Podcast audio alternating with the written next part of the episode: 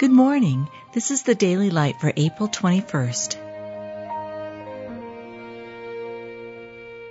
Be thou my vision, O Lord of my heart.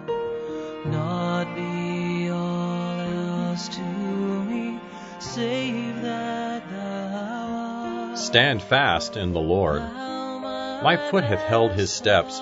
His way have I kept, and not declined. The Lord loveth judgment, and forsaketh not his saints. They are preserved for ever. The Lord shall preserve thee from all evil. He shall preserve thy soul. The just shall live by faith. But if any man draw back, my soul shall have no pleasure in him. But we are not of them who draw back unto perdition, but of them that believe to the saving of the soul. If they had been of us, they would no doubt have continued with us. But they went out that they might be made manifest that they were not all of us. If ye continue in my word, then are ye my disciples indeed. He that shall endure unto the end, the same shall be saved. Watch ye, stand fast in the faith, quit you like men, be strong.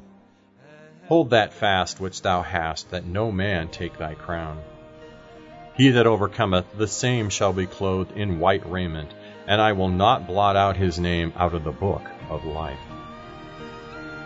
You've just been listening to the Daily Light, a daily morning and evening devotional of Scripture compiled by Samuel Bagster and published in 1825.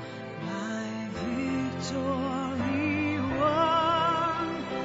May I reach heaven's joy so bright, heaven's sun.